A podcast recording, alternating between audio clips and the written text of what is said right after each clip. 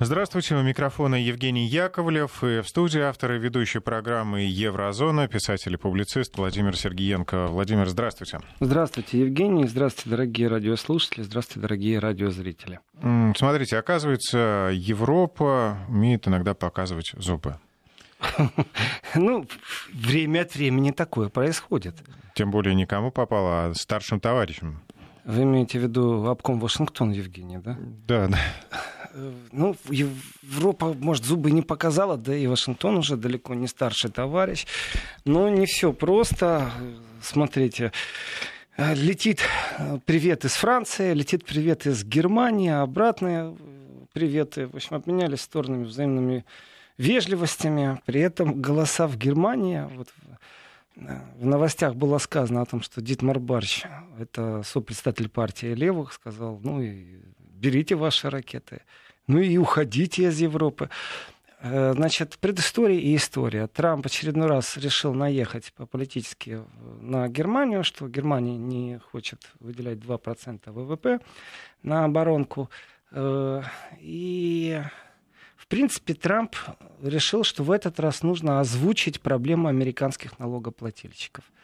Ну, я его где-то понимаю, почему американцы должны платить э, за безопасность Европы.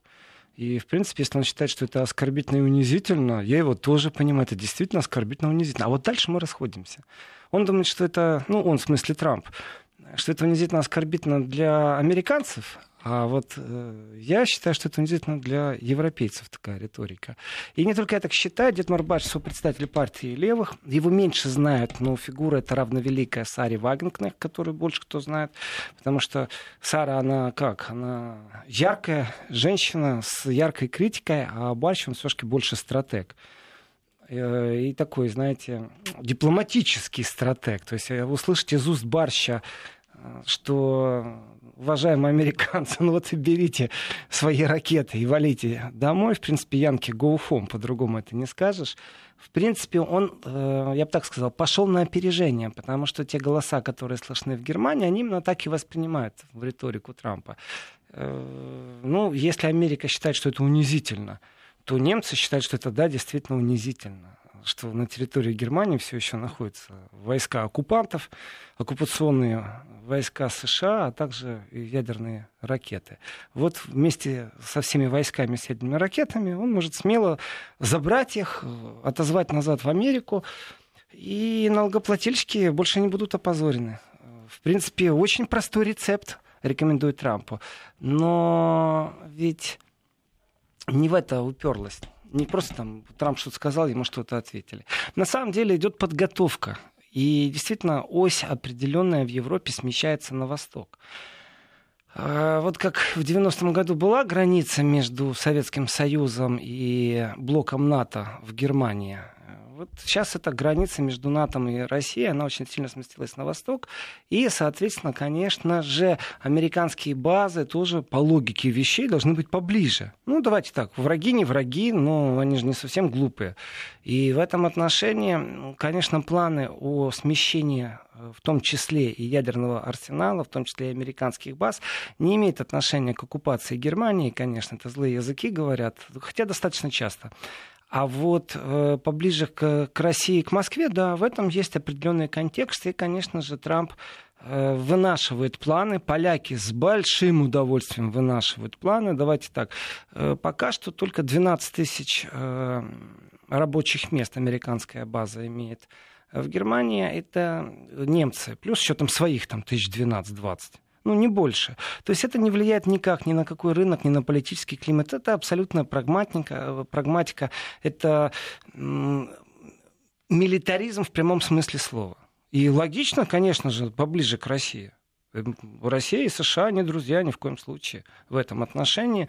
И что мешает Америке сместить свои базы, э, провести инвестиции? Польша за, Ну вот э, Дитмар Барч, например, заявил, что не надо в Польшу, э, забирайте домой свой Вот здесь именно арсенал. и расходятся мнения Дитмара Барча э, и Трампа, ну а также вот и мое личное, что в принципе уже если ребята действительно переживают в Белом доме о том, что это оскорбительно для налогоплательщиков Америки, то для них точно так же будет на... оскорбительно, если налогоплательщики будут дальше платить содержание американских баз где-то в Европе. Какая разница, это будет Германия или это Польша? Это все равно оскорбительно. И польский ВВП, даже если он будет 2%, он все равно не сравнится с немецким ВВП, который 2%. В принципе, разговор уже идет откровенно и цинично, и жестко. Денег дайте, называется. Заплатите за свою безопасность. Э, ну вот здесь вот очень просто. Что энергетическая безопасность, что не энергетическая безопасность. Берем калькулятор в руки и считаем, что дешевле. Платить американцам вооружать Европу, впрягаться в гонку вооружений, новый виток, в космическую гонку вооружений, в кибергонку вооружений, или договориться с Россией, например. И Россия является, вот это вот мой тезис, что Россия является гарантом безопасности, и дешевле, наверное, договориться с Россией и для мира легче, ну, и спокойнее. Э, Москва точно не будет настаивать на том, чтобы каждая европейская страна выделяла 2% в, точно от своего не будет ВВП в бюджет НАТО. 2% выделяли европейские страны на свою оборону. Ну, на свою оборону, да. И я так скажу, в принципе, еще и сэкономить можно будет, если с Москвой договориться. То есть экономически, на самом деле, Трамп какие-то условия ставит. Вот иногда такое ощущение, что он с реальностью не очень дружит. Потому что Э, при всем желании вот так вот раз и щелкнуть пальцами и 2%, чтобы немцы стали платить, у них есть план там до 2025 года. Э, при этом правительство уже к этому моменту сменится. Представим себе, что придут вообще э, люди к власти в Германии, которые вот как Барч которые скажут, мы вообще не понимаем, что здесь делают американцы у нас на территории. И действительно, в принципе, размещение американских баз в Германии законодательно. Вот смотрите, какая штука получается имеет отношение к Второй мировой войне. Тогда было закреплено, тогда э, оккупационные войска, Великобритания, Советский Союз, Америка и Франция получили право. Вот они разместились на территории Германии. Советский Союз вышел с территории Германии. Вопрос, что там делают американцы? Ну что они там делают? Э, и если рассматривать Евросоюз как единый целый механизм, то тогда второй вопрос. Польша, по логике вещей, при всем своем желании не должна лично и самостоятельно решать вопросы размещения американских баз. Если это в рамках НАТО, решает НАТО. Если это в рамках Евросоюза, решает Евросоюз. Э, ну, там... Ну, иначе это двусторонние отношения, получается. Тоже не, законом же тоже не запрещено. Имеет полное право подписать двустороннее соглашение с Америкой, не спрашивать Европу, э, не спрашивать соседей, таких как Германия и Россия. И, в принципе, поляков тоже понять можно будет. Ну и зачем им эта Европа? Им она не очень нравится, на самом деле. Э, ведь Трамп разогревал э, антиевропейские настроения. Он же хвалил э, Великобританию с ее Брекситом. То есть он разваливал Европу. Вот вину сваливать на Россию, но публично-то Трамп выступал в поддержку Брексита. И в этом отношении не удивлюсь, если Трамп скажет Польше, а зачем вам этот Евросоюз? Ну, ребята, денег мы вам дадим, если что, напечатаем, станок долларовый все еще есть. Э, что вам нужно? Безопасность? Так вот, пожалуйста. А зачем вам этот Брюссель? Тоже вариант. Потому что разговаривать с Объединенной Европой, Европа это такой, знаете, непонятно, что за механизм, с кем общаться, кто будет э, представлять Европу. Потом Европа не принимает решения вот так вот сесть и, знаете, договориться может там с Китаем, с лидером Китая, с Россией, с лидером России. С Великобританией, кстати, уже можно договориться практически, как она выйдет из Евросоюза. А с Европой как договориться? Европа откровенно скажет, ну, подождите, мы должны посовещаться, соберем саммит, э, потом вам сообщим. То есть абсолютно неподвижная конструкция, нет тех, кто отвечает по предложению. Таких есть, саммитов может быть 5-10. И они ни к чему не приведут, в случае как с Брекситом э, в случае как с Ираном. То есть где-то я даже Трампа понимаю, с кем вести переговоры, ребята. Э, ваша демократия превратилась в абсолютную бюрократию. Но в случае, давайте рассматривать, нам сейчас выгодно, чтобы эта бюрократия сработала, чтобы размещение войск э, американских на территории Польши решала не Польша, а решала непосредственно Европа в каком-нибудь своем бюрократическом коридоре, чтобы министры иностранных дел советовались. Но этого же не будет. И, в принципе, дотации, которые идут из Брюсселя в Польшу, они тоже очень специфические. Ну, можно на бумажке сесть, посчитать, сколько Польша получила, а, какие дороги проплатил Брюссель. Ну, улучшились дороги в Польше по сравнению с тем, какие они были 25 лет назад. Но за 25 лет много что изменилось, не только в Польше. Что же касается двухсторонних отношений, в этом заявлении из России, э, оно тоже четко ставит все по своим местам. Ребята, вот где будут американские ракеты, вот там будут и наши ракеты. Ну, по крайней мере, туда нацелены или где-то рядом. И пока не будет американских ракет, мы не размещаем. Вот она гарантия безопасности. Вот она, озвученная. И в этом отношении Дитмар Барш, на самом деле, он озвучил не просто позицию своей партии или оппозиционное мышление, которое существует в Германии. Большинство немцев так думает. Последние опросы показывают, что больше 80% считают так, что э, Германия должна быть безъядерной территорией, и что, в принципе, американским войскам там делать нечего. Они в вопросе еще спрашивали, чувствуют ли немцы опасности из России. Нет, не чувствуют в большинстве своем. Ну, кроме тех, которые наслушаются американских новостей, наверное, и фанатов Трампа. А так э, нет никаких э, каких-то новых угроз. И в этом отношении тоже смешно. Знаете, э, премьер-министр Британии Борис Джонсон звонит Матеушу Моровецкому. И, или наоборот, Матеуш Моровецкий позвонил Борису, чтобы поздравить его с тем, что он стал главой правительства Великобритании. И в телефонном разговоре вот о чем они говорили. Ну, привет, Борис, там, привет, Матеуш, я тебя поздравляю, ты теперь премьер-министр, отлично.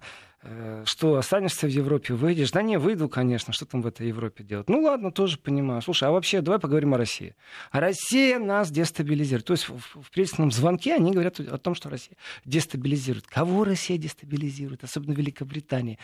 Ну, не знаю, даже если вбить в поисковую систему слова «дестабилизация Россия», то Великобритания точно не находится в списке тех стран, где Россия что-то дестабилизирует.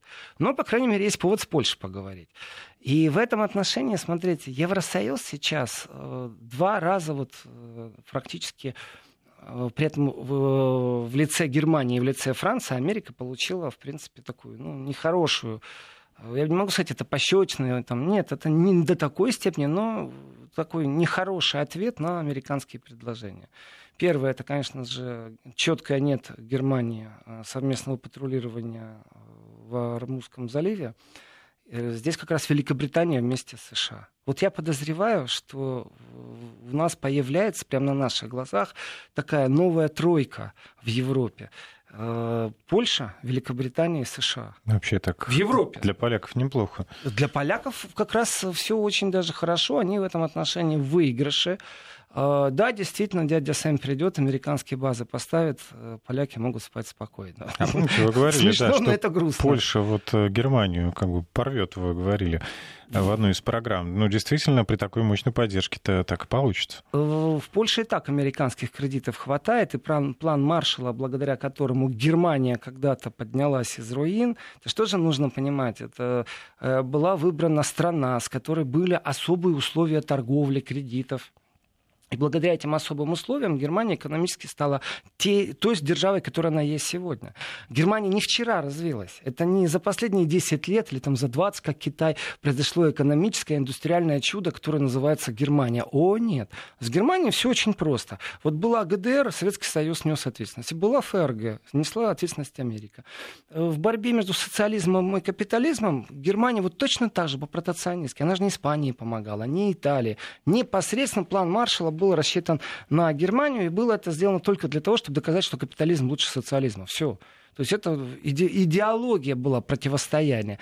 Э, в Германии тоже говорили очень часто, что на самом деле страх того, что возродится нацизм э, в Германии, и после уроков Первой мировой войны, что Германию обвешали долгами так, что пришлось во Вторую мировую влазить, э, то, в принципе, и Третья мировая возможна, если не будет экономического чуда. То есть фашизм можно заменить только стабильным экономическим развитием. Об этом говорилось и говорится, и, в принципе, доктрина ничего плохого не имеет. Но видя, как сейчас развиваются события, и понимая, что Трамп, в принципе, очень хорошо фехтует, он умеет игольчато вводить санкции, и наоборот не вводить санкции. То есть вы Северный поток-2 не строите, а в Польшу там трубу из Норвегии проведем. А труба из Норвегии это будет дешевле, чем в Германии, например, жиженный газ, который очень нужен в ближайшие там, 10 лет. Э, кредиты нужны? Ну, в одностороннем порядке, я вас умоляю. Например, за то, что базу Трамп назовете, вот сейчас мы вам дадим э, кредитов огромное количество. Ну, станок, который печатает доллары, его даже не надо второй или третий раз а запускать, там, ночную смену как-то, или там 29 февраля, чтобы он дополнительно потужно напечатал доллары, которые отвезти в Польшу. Сегодня мир э, находится в киберпространстве. Для этого нужно политическое решение, потом провести через Конгресс. Я думаю, что с этим тоже проблем нету. Плюс не забываем, опять же, чудо Германии, э, там, план Маршала 70-х годов, это одно дело, а чудо Германии после 90-го года, это тоже нельзя с этого сбрасывать счетов, что Западная Германия, она на самом деле получила огромное количество профессиональных, э, качественных рабочих рук, а также рабочих э, мозгов, э, которые еще и по-немецки говорили. То есть Восточная Германия полностью уничтожена индустриально э, после распада Варшавского блока на самом деле имела огромное количество специалистов и рабочих рук. Благодаря социалистическому вот этому образованию, системе, как, системе как, образования. Как сказал Эгон Кренц, э, что я не верю в то, что Меркель могла пойти на то, чтобы впустить э, мигрантов в Германию, потому что она девочка, которая получила хорошее образование в Восточной Германии, а человек, который получил образование в Восточной Германии, просто не может быть глупый. Но он шутил, прикалывался, но тем не менее. И в этом отношении Э, получить э, скачок экономический невозможно, если у тебя нет э, дополнительных рук. Ну, роботы еще не построены были в 90-х годах. И сейчас роботы есть, конечно. И там возьмем внедорожник Porsche, самое дорогое рабочее место э, в Восточной Германии. Почему? Потому что там на всей фабрике работает аж 200 человек, из которых 20 это инженера, а остальные это сторожа. Все остальное роботы. Э, и самое, получается, что это самое дорогое инвестиционное место. То есть там за одно рабочее место там, заплатили 600 миллионов. Что-то в таком духе. И в этом отношении э, до робототехники далеко, но смотрите, у Польши плюс к этому есть рабочие руки, которые говорят по-польски, есть мозги, э, которые говорят по-польски. И еще эти рабочие руки, эти мозги, они еще, если надо будет, то они будут изгнаны из Польши. В любой момент я говорю об иммигрантах из Украины. Это огромная цифра, полтора миллиона. И того, получается, Польша, если надо, кредит получит. Если надо, ну давайте уж правде в глаза смотреть. Ну действительно, почему бы Польша, э, испуганной Польша, я бы сказал, э, не поставить у себя американскую базу? Ну так, для безопасности союзнические обязательства. И тогда что у нас есть? Тогда Польша не нуждается в Евросоюзе. Тогда это определенная философия. А в борьбе философий в борьбе идеологии, вы знаете, дружба-дружба, а табачок все-таки порознь. И в этом отношении э, я не вижу причин, почему Польша должна остаться в Евросоюзе. Вот я не вижу. Если вы мне назовете, я с удовольствием попробую слушать или наши радио, слушатели, радиозрители, потому что логично Польша это действительно связаться экономическими э, связями с Америкой, сделать беспошлинную зону торговли, бросить этот Евросоюз. Э, Хорошо, какими маршрутами хотя бы пойдет? Э, Через этот... Великобританию. Вот, вот я же говорю, новый треугольник в Европе, США, Великобритания, Польша. И через 10 лет, ну не нужна Германия будет американцам. И Германии придется выживать очень тяжело. Это будет настоящая борьба. И почему я говорю, что Трамп искусный фехтовальщик? Потому что точно так же, как он ведет спецсанкции в своей протекционистской деятельности против э, предпринимательства немецкого, точно так же он э, только со знаком плюс сделает это для Польши. Э, условий для этого ну, предостаточно. Конечно, механически нету предпосылок, никто э, не устраивает поликс сегодня по принципу Брексита. И э, желание поляков еще нужно всколыхнуть. То есть э, вот прямо сейчас такой повестки нет. Даже если Польша остается в Евросоюзе, то все равно смещение американских войск туда, поближе к России, на восток, то, что Барч говорит, не надо это делать, это лишнее напряжение. В данном случае, как бы я с Барчем не соглашался, все-таки это оппозиционная партия левых, при всей симпатии, при всем уважении э, даже на уровне Европарламента это не знаю, что должно произойти. Посокрушаются, погорюют, но на самом деле будут вынуждены смириться с тем, что американские войска, которые сегодня все еще оккупируют Германию, они будут больше не оккупанты, а вот именно в двухстороннем соглашении. Никто не будет спрашивать Евросоюза. Э, и это не будет игра такая в рамках НАТО, сдвинуться на восток. А дальше, а дальше, а дальше еще страшнее, как в сказке. Представляете, а что если вот Украина двухсторонние отношения тоже с Америкой подпишет? Ну, а почему нет? Кто мешает? Где закон, который запрещает это сделать? В Америке такого закона нет. Но просто Америка специфическая держава, они считают, что джавелины надо продавать э, умным украинцам. А, им вот на Украине все есть, кроме джавелинов. Вот острая необходимость, э, деньги налогоплательщиков, если там такие вообще существуют, э, бюджетные деньги вот, вынимать из казны государственной и тратить на джавелины. Поэтому вряд ли Америка войдет, потому что тем самым она как раз бесплатно должна тогда будет джавелины привезти с собой. Э, но, тем не менее, с точки зрения закона, с точки зрения права, ну, это уже такая рубиловка начнется вселенская. Э, тогда можно действительно ожидать размещения определенного контингента, определенных ракетных войск, космическо-ракетных ударных на Кубе, там, в Венесуэле. Ну, ничего хорошего в этом отношении. И для меня символичен разговор э, между Борисом Джонсоном и Матешем Моровецким именно в том, что затронули тему, знаете, вот о чем могут говорить сегодня политические лидеры. У меня такое ощущение, что поговорка, что э, каждая кухарка должна управлять государством, она воплощается в жизнь, но в другом контексте. Каждый кухарин теперь может управлять государством, и о чем еще могут они говорить? О Сирии, об Иране э, и, конечно же, о дестабилизирующих действиях России. И главное, что у них полное взаимопонимание. В этом отношении, вот э, я так проиронизировал насчет Великобритании, какая же там действующая, дестабилизирующая роль России, вот честно говоря, не знаю. Может, они знают что-то. Ну, было бы не лишнее, если бы они поделились этой информацией со всем миром. Но есть в этом телефонном разговоре все-таки вторая сторона, это Польша. А в Польше тоже очень много дестабилизирующей роли из России. Вот тоже как-то, читая польскую прессу, э, то, что возмущаются зачастую мейнстримовские СМИ э, вот этим общим потоком, и, ну, там что-то о России говорят, но вот напрямую претензий к России я из Польши не слышал.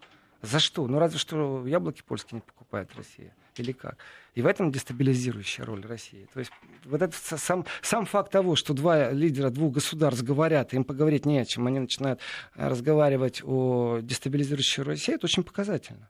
Притом эти две державы ну, никак не являются э, жертвами э, России. Ну, знаете, как всегда, когда сообщается о подобных разговорах, э, всегда отмечается, что разговор состоялся по инициативе вот такой-то стороны. Собственно, надо тут понимать, что если Польша была инициатором этого разговора, то она инициирует подобные вот эти э, распри, в преддверии американских баз. Да. Даже если это не сейчас. Ну, тогда сейчас э, у нас в эфире выпуск новостей, после которого вернемся в Европу.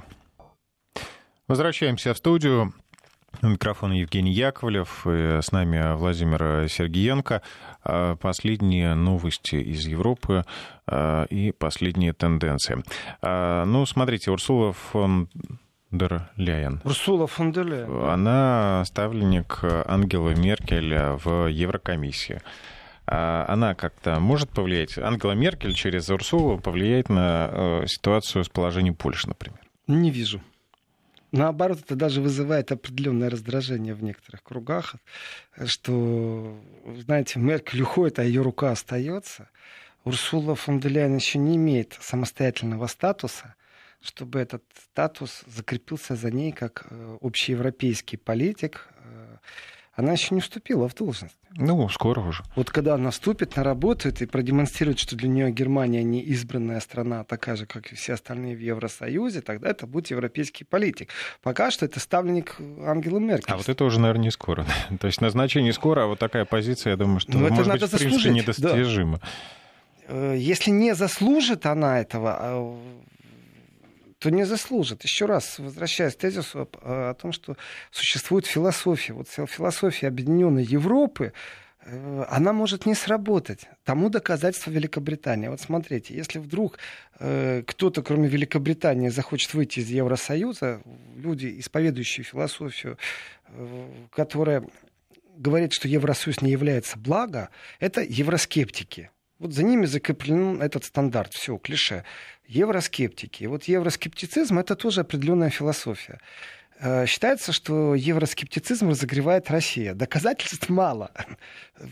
Там, в принципе, насколько все это перевернуто, зачастую там Россия помогает правым партиям момент, стойте, подождите секундочку. Россия говорит, мы работаем со всеми. Правые партии приехали в Россию. Кто мешал левым приехать? Кто мешал средним, верхним, нижним, северным, южным? Кто мешает? А, те, кто приехали, с тем Россия общается. Потом выясняется, что Россия как-то по-особому делает. Так, подождите, у нас двери открыты, кто к нам приехал? Зачем же вы передергиваете? Вот это постоянный разговор. А, и в мейнстриме, конечно же, некоторые мнения так раздуты. Э, и если провести опрос, я думаю о том, что Трамп поддерживал Брексит, знает меньше людей. Я думаю, люди будут, вот если подойти и спросить, слушайте, а, а вы знаете, там, что Кремль конкретно повлиял на Брексит? Да.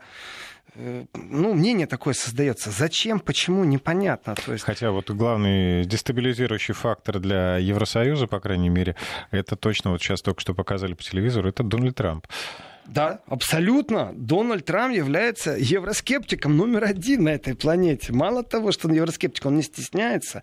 И я не вижу, как Урсула фон де Ляйен может повлиять на Польшу. Я вижу наоборот, как она может дров наломать.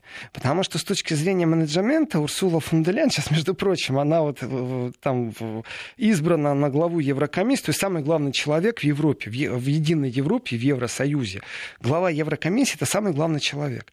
И сейчас очередной раз вылили на нее ушат грязи, притом большой, э, потому что она ушла из Министерства обороны Германии, а там осталось огромное количество непонятных вещей. Э, в общем, уже не 80 миллионов, уже 155 миллионов насчитали ей растраты. Э, значит, никакое министерство столько денег советникам не платит, как Министерство обороны Германии. При этом перед этим она сократила огромное количество людей. И здесь очень интересная вещь. Существует в принципе, большая вероятность, что это докатится, в принципе, до следствия. Э, потому что комитет, который этим занимается, еще ответов нет. Значит, схема очень простая. Это по поводу, есть коррупция или нет. Э, друзья, вы знаете, коррупция есть. Просто доказать тяжело, что это коррупция. Объясняю смысл коррупционной составной. Работает человек на зарплате, ну, в каком-нибудь министерстве. Боже меня сейчас сохрани, ни в коем случае я не говорю о Министерстве обороны Германии. Даже не намекаю о Министерстве обороны Германии. Ми- он... Министерство чистого воздуха. Вот, э, рогов и копыт. И вот работает человек, и там есть четко Э, прописанные э, гонорары, зарплаты. И не может э, сотрудник министерства получать какую-то там сверхприбыль или сверхзарплату, потому что он на какой-то особой работе. Столько же получает такой же чиновник, такого же ранка в Министерстве озер и рек. И также водяных мельниц имени Дон Кихота. Так вот, он зарабатывает прописанную сумму. Она не может быть больше или меньше. Это четко государственная зарплата. И теперь его сокращают этого человека и говорят, мы в его услугах не нуждаемся но то, что он выполнял, ту функцию, которую он выполнял, все равно кто-то делать должен. Поэтому мы объявляем тендер и смотрим, кто этот тендер ну, победит на этом тендере, и мы платим теперь деньги не как чиновнику, а какой-то фирме за то, что она предоставила нам какие-то Какой-то консалтинговой компании. Да, и вот здесь вот выплаты могут быть совсем, ну, уже неограниченные. Ну, выставили счет, был тендер, все фирмы выставляют такой счет. И тот же самый сотрудник может получать зарплату в три раза больше. Главное, чтобы он не был сотрудником министерства. Вопрос, что нужно, чтобы доказать, что это коррупционная схема? Доказать, что этот сотрудник ушел, доказать его связь с министром обороны, который подпись поставил э, на бумажке. Ну, например, за счет э, какой-нибудь переписки можно это вот выяснить. Бог или помощь комитету э, в Бундестаге, который будет этим заниматься. Вот Бог помощь депутатам, которые начнут это расследование. Бог помощь следователям, которые будут этим заниматься. Но сократить сотрудников, а потом эти же функции переадресовать, давайте так, с точки зрения коррупции я ничего не могу сказать, пока нету суда, а вот с точки зрения эффективности мы можем поговорить. Как-то нелогично получается. Сократить для того, чтобы выплатить гонорары.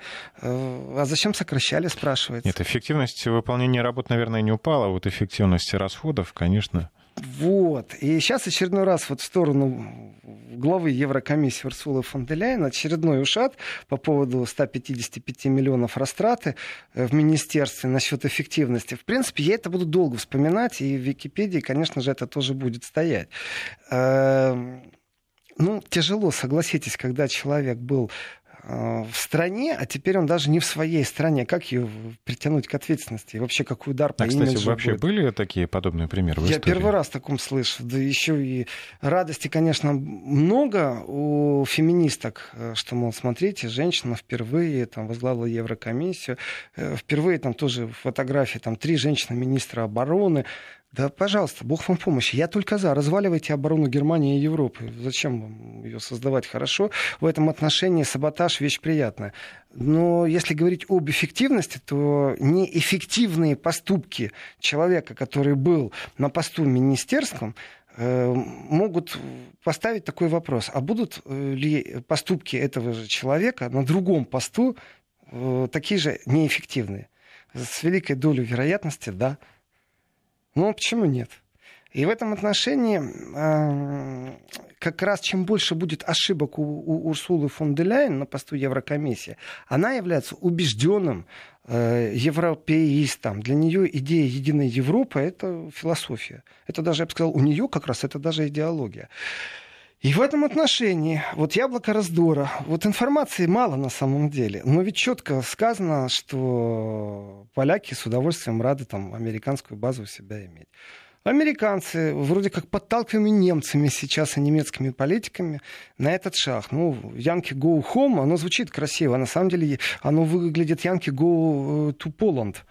Э, и янки пойдут в Польшу. Вот смотрите, если в Германии, например, большой процент э, жителей против размещения ядерного вооружения на их территории, что скажут э, поляки, граждане Польши, если будет проведен подобный опрос? Интересный вопрос. Вот поляки вышли недавно на антимитинг Э, при этом э, тоже, так знаете, с точки зрения медийности, наши коллеги на Deutsche Welle умудрились нарушить все, что только можно нарушить с точки зрения объективной журналистики. Э, мне присылают в Фейсбуке скриншоты, фотографии, какие тексты и как Deutsche Welle размещает. Это, конечно, переходит грань разумного, то, что называется объективная журналистика. То есть практически они, ну, раскручивают определенные веяния на территории России. С большим удовольствием, наверное, они это делают. Э, но с точки зрения освещения определенных событий, вот вообще есть понятие мейнстрим, вот этот общий поток информационный, очень мало западный вообще информационный поток уделил внимание вот этому э, антимаршу в противовес маршу равенства в Польше. Э, где люди протестовали, и полиция должна была сдерживать. То есть э, секс-меньшинство выходит доказывать своим э, маршем равенства, что они имеют проблемы и хотят о них заявить. А и в это же время выходит антимитинг, который по количеству людей намного больше. И говорят, нам не нужно вот эти марши равенства, давайте, и полиция, уходите отсюда. А, зона свободы, листовки появились, зона свободная от геев и лесбиянок, то есть это а, совсем новое слово в Европе. Э, информационное пространство, ну, так, сообщило, но особо не пиарило эту ситуацию. Это Польша. Э, что еще в Польше было? В Польше был конфликт правительственного уровня с Европой. Это по поводу судов, когда Евросоюз э, стал практически вводить санкции против Польши. Это тоже прецедент такой впервые в Евросоюзе, когда э, Еврокомиссия рассматривает, как наказать своего члена. За что? За то, что считается в Польше судебная реформа прошла, в которой судьи не являются нейтральными, что они все-таки находятся под каблуком власти. Это противоречит правилам Евросоюза, поэтому Польшу решили наказать. Дальше пошли. Это второй пункт. Третий пункт. Я сейчас перечисляю вот такие видимые разногласия между Польшей и Европой. Э, кроме традиционных ценностей, вот этот вот антимарш, это на самом деле в защиту традиционных ценностей. Вот это неолиберальные ценности, которые навязывают в том числе и, и Германия, и Франция, вот эти, и Великобритания, которые ходят, у них с этим какие-то комплексы неполноценности, ну, не знаю, что, чем это связано. А в Польше все в порядке. Давайте прервемся. Вести ФМ. Технический прерыв закончен, возвращаемся в эфир. Э, христианство в Польше в прямом контексте это религия номер один, это большинство, это не государственная религия, но это массовая религия христианства. И в этот момент из Брюсселя раздаются голоса, ребята, а давайте по квотам принимать беженцев. Большое спасибо, говорят поляки. Мы уже приняли полтора миллиона беженцев, и имя им украинцы. Э, опять конфликт э, с Европой. Что Европа может сделать в укор полякам? По логике вещей, санкции, там, чтобы Польша где-то не голосовала на каких-то совещаниях. Э, следующий шаг какой? Что, инвестиции из Брюсселя обрезать? Ну, дороги уже Польша построила за брюссельские инвестиции, и за свои в том числе, и платные автобаны появились. И и корейский бизнес Польши, и японский, и китайский, все, что хочешь, есть в Польше. В принципе, вот я не вижу, если в 90-х был большой бум, надо в Европу, надо в Европу, а сегодня объясните, а зачем? Ну да, совместные правила, э, в том числе и беспошлинные, совместные торговые, упрощение там определенных вещей, конечно же, произошло. Образование, обучение, э, рынок труда, что поляки могут перемещаться, все хорошо. Великобритания, пример Великобритании, если вы покидаете еврозону, то вы теряете все вот эти преимущества. Э, в том числе даже и безвизовый режим ставится под сомнение, и беспошлинность торговли. Но если посмотреть правде в глаза, э, то Польша, если переориентируется на какой-то рынок по согласию США, то Европа не нужна. Вот просто не нужна. А теперь вернемся к вашему вопросу по поводу того, что люди скажут в Европе, в Польше. Э, поляки в этом отношении, они всегда отличались. Вот, в принципе, я бы сказал так. Французы по степени гражданского куража продемонстрировали в этом году, что они номер один – ну, желтые жилеты, я, конечно, имею в виду. И то, как они выходят на улицу, мгновенная реакция. Именно э, выйти сразу на улицу. Это мое субъективное мнение, конечно, но я бы дал место два в Европе все-таки полякам с гражданским куражом. Э, они намного эмоциональнее, и их эмоциональность, она намного ярче, чем у немцев, эта эмоциональность.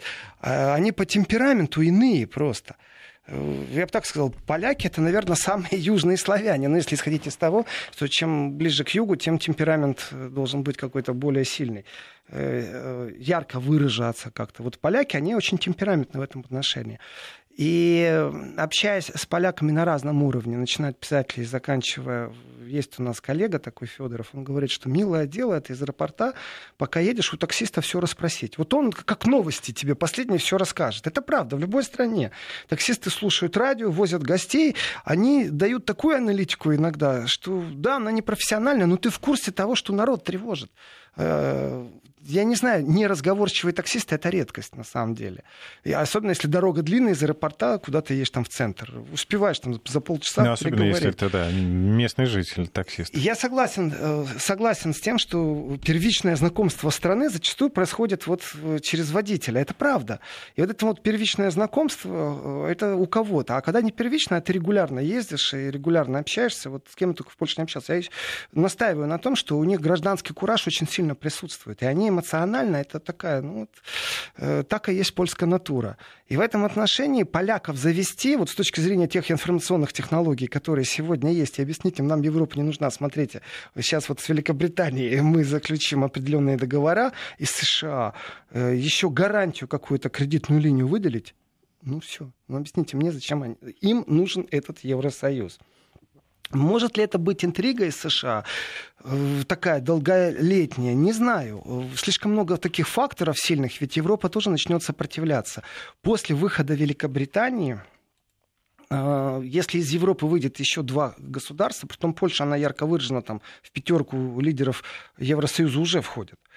Э, Франция, Германия, Италия, Польша, то Евросоюз может посыпаться. Поэтому тянуть Польшу и тянуть будут изо всех сил назад в Евросоюз. И Польша в состоянии, конечно, для себя что-то выторговать.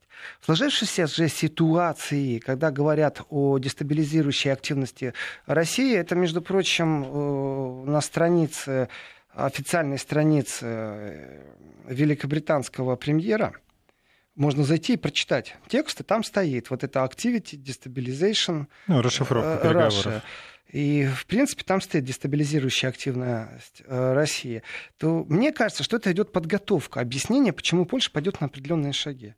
Но она должна всем растрезвонить, насколько она боится Россию, что это очень агрессивное государство под боком, э, после чего Америка действительно перекинет определенное вооружение. Но давайте не будем лукавить.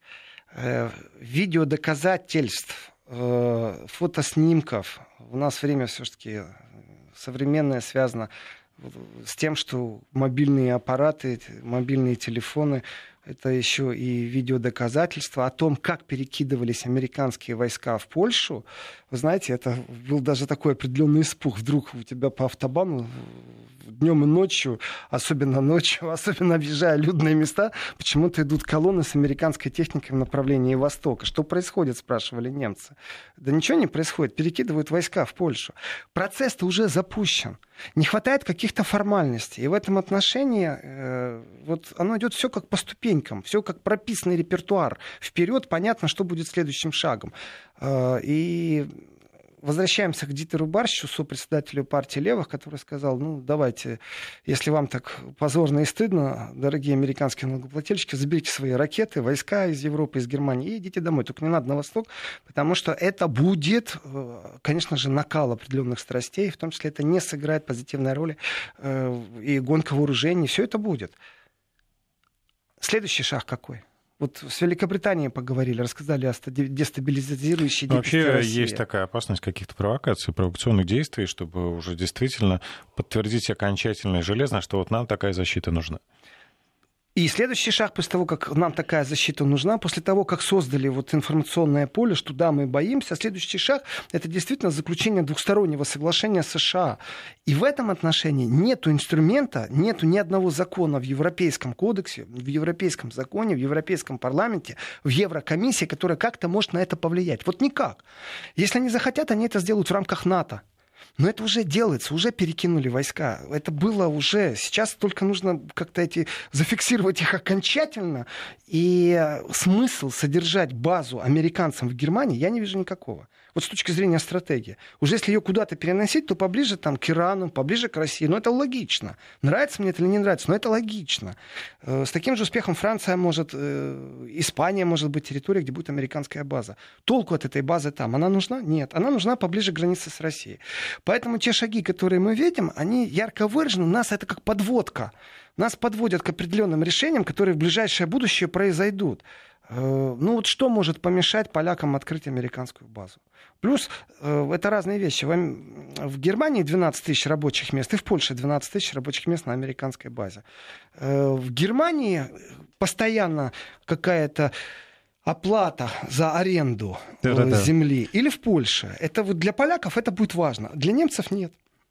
Если брать настроение поляков и немцев сравнивать, то немцы действительно более миролюбивы и в этом отношении немцы не видят опасности от России.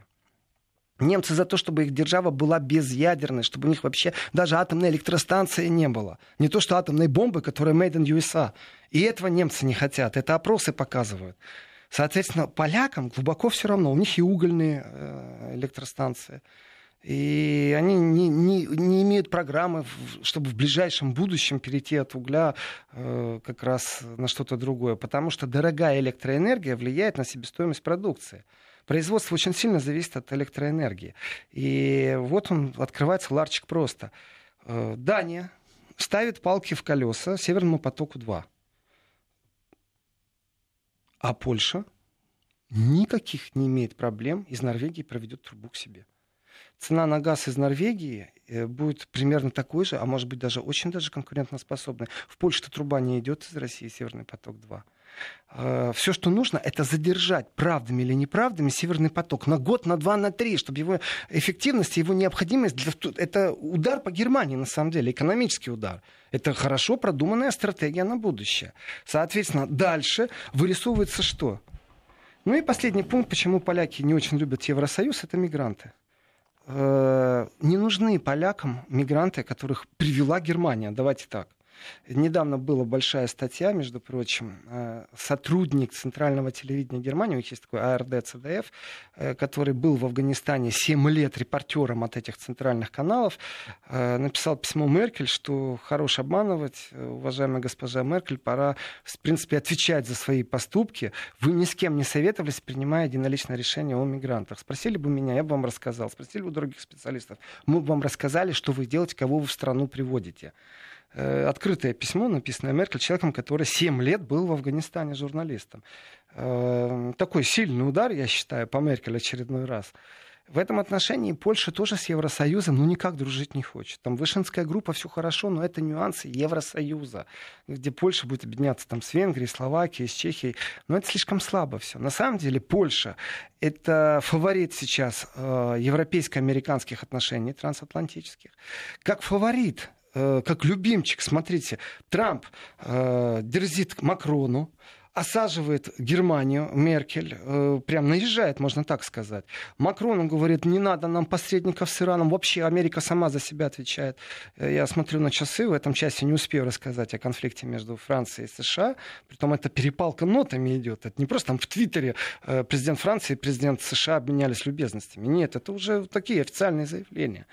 И получается, что европейские партнеры из Евросоюза сегодня, которые в фаворе, это Польша. Э, я думаю, Польша еще, кстати, так слово сделает все возможное, чтобы Зеленский там встретился с Трампом. Э, это, ну, кстати, кажется, там они уже даже обсуждают, просто... да, что Польша станет площадкой для одной встречи двух президентов. А, хотя тут, знаете, Польша рвется из Евросоюза, а Украина, наоборот, стремится э, в ЕС. Ну, Какой давайте может об этом быть интересный уже альянс? После большого выпуска новостей.